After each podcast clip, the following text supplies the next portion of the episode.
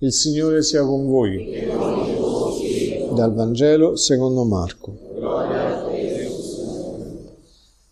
In quel tempo Gesù entrato di sabato nella sinagoga a Cafarnao insegnava ed erano stupiti del suo insegnamento. Egli infatti insegnava loro come uno che ha autorità e non come gli scribi.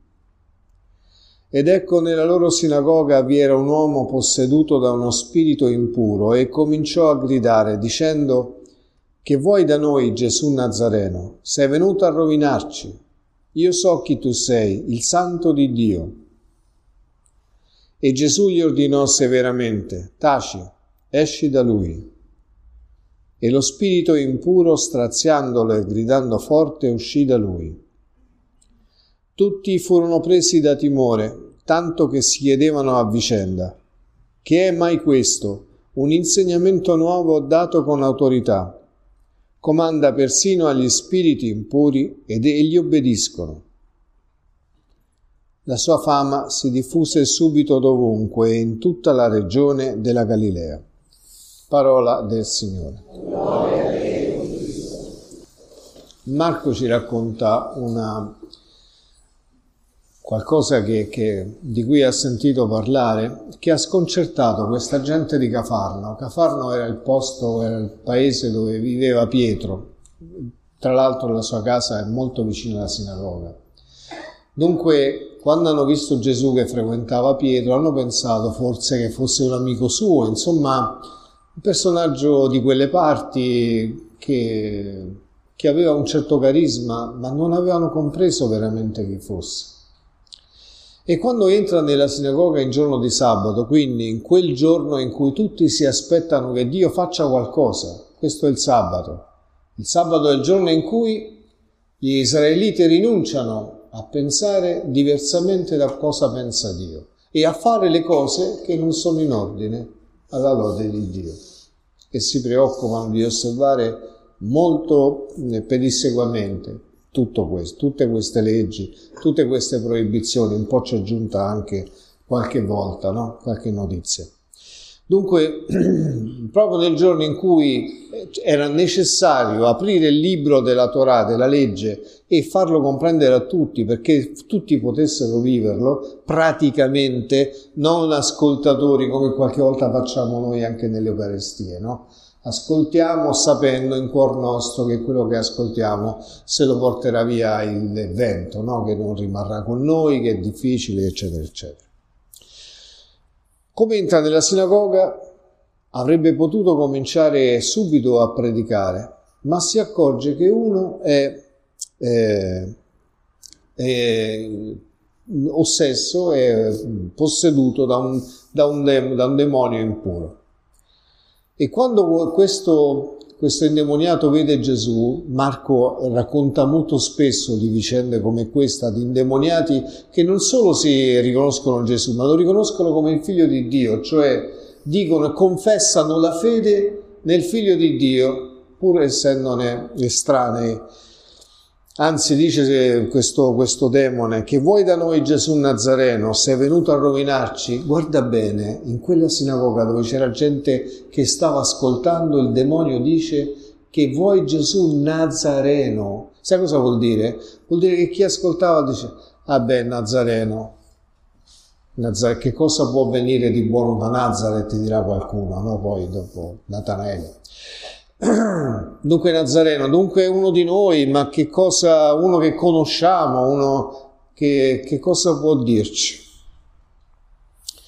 E, e, e Gesù, siccome percepisce no, quello che gli astanti stanno pensando, quello che, che, che portano nel cuore, lo caccia via, dice taci, non è degno che tu confessi la mia natura e la mia missione, la mia identità a un popolo che non ha la capacità di capirla perché già ha chiuso il cuore.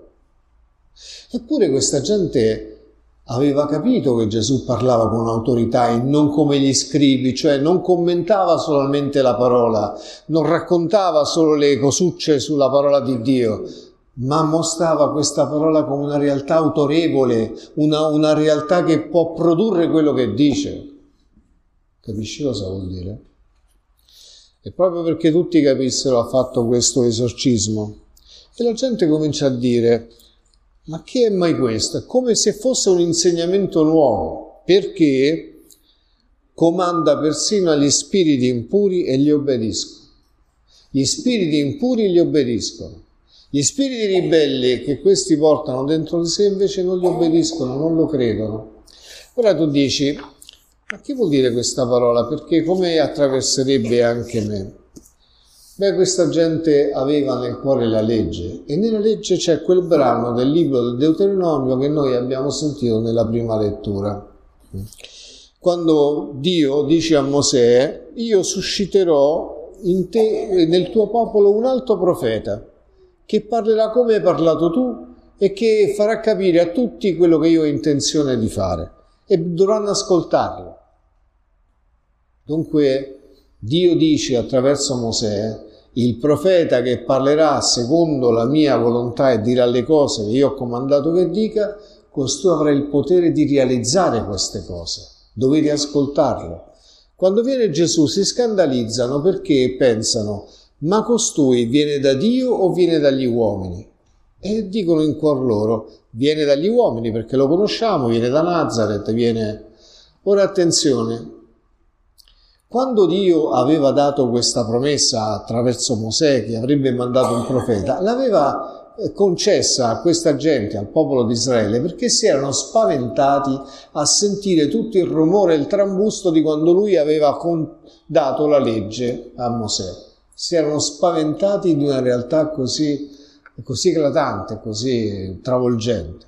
Allora Dio ha detto, beh io vi darò l'autorità, vi darò la verità, ma ve la darò in modo che voi possiate comprenderla. Ora dimmi, se tu vuoi conoscere la verità, come la vuoi conoscere? All'università?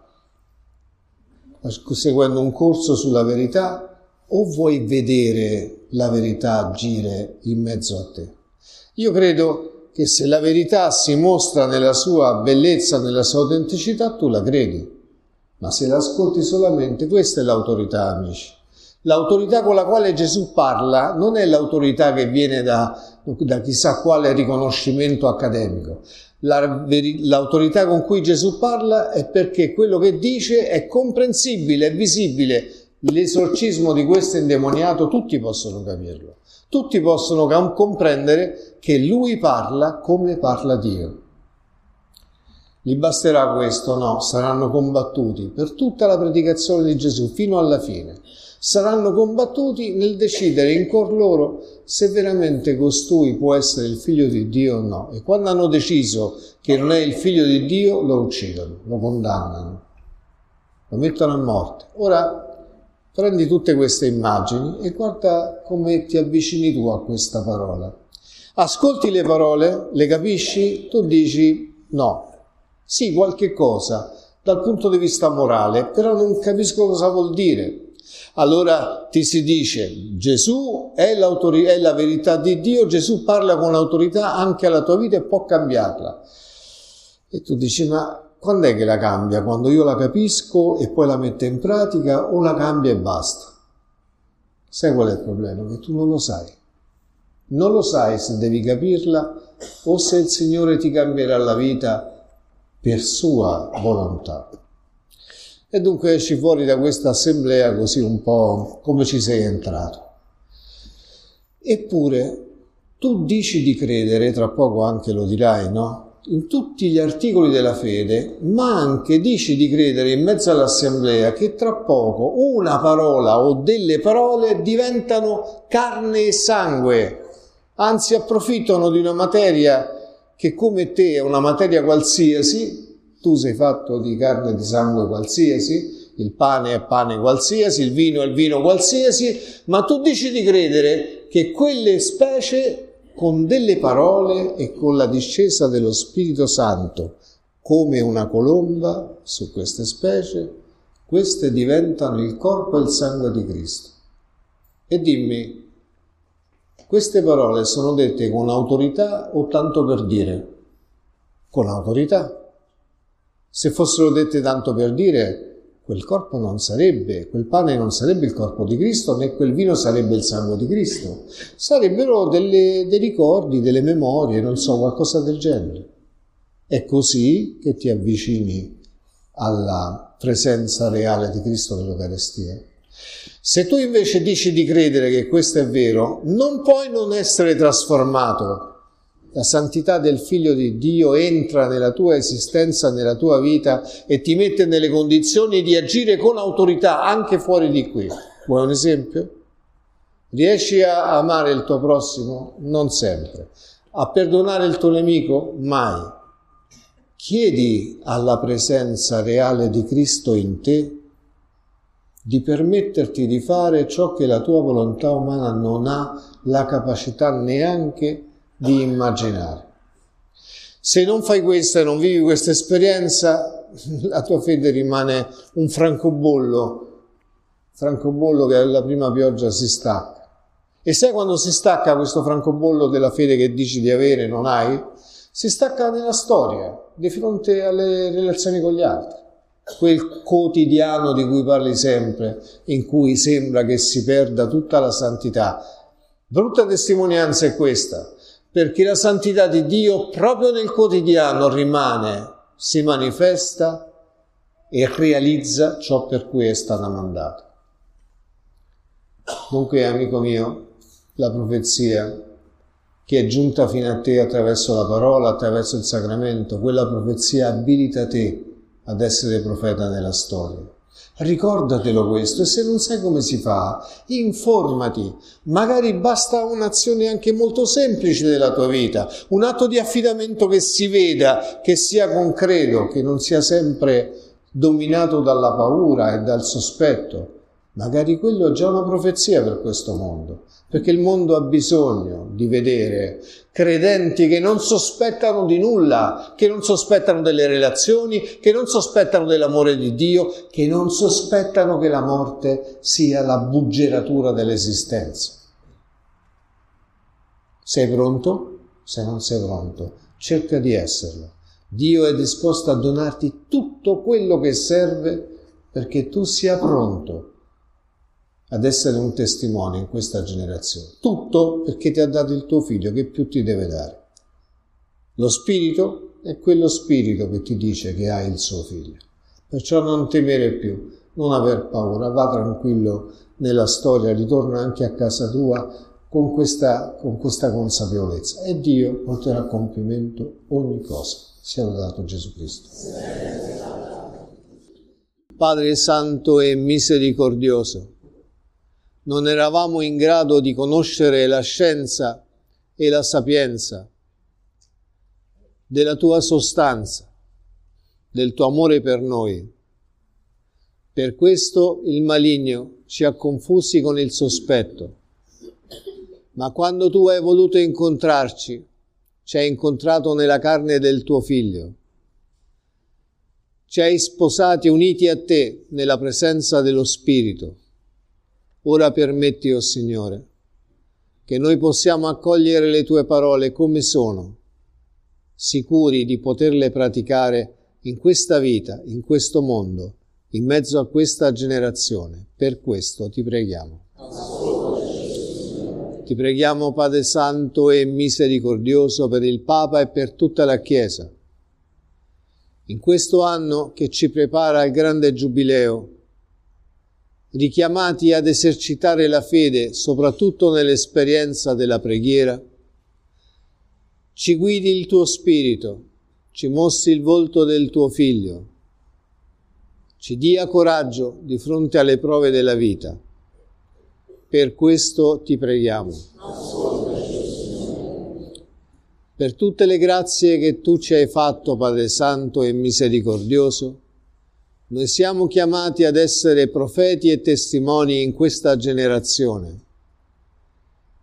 Se abbiamo tradito questa nostra vocazione, se l'abbiamo ritenuta impossibile per i nostri giorni, tu dacci la possibilità invece di attuarla con fede, con coraggio,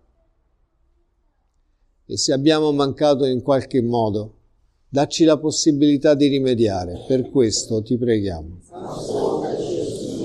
Padre Santo e misericordioso, ti affidiamo alla sorte di tutti gli uomini che sono in difficoltà. Tu conosci la divisione del cuore dell'uomo e chi ne è stato la causa. Non permettere che questo generi ancora morte e distruzione. Abbi compassione dei tuoi figli, soprattutto quelli che soccombono nella guerra, nell'odio. Fa che non partecipiamo anche noi con nostri giudizi fallaci a questa violenta aggressività stiamo, a cui stiamo assistendo. Per questo ti preghiamo. E ora Padre Santo e misericordioso, guarda questi tuoi figli, tu li conosci, sai cosa pensano, anche cosa scelgono. Correggi la loro volontà. Risveglia in loro il desiderio che tu gli hai posto al centro dell'essere. Mettili a riparo dal maligno e da tutte le sue seduzioni. Guariscili da ogni maleficio. Te lo chiedo per Cristo, nostro Signore.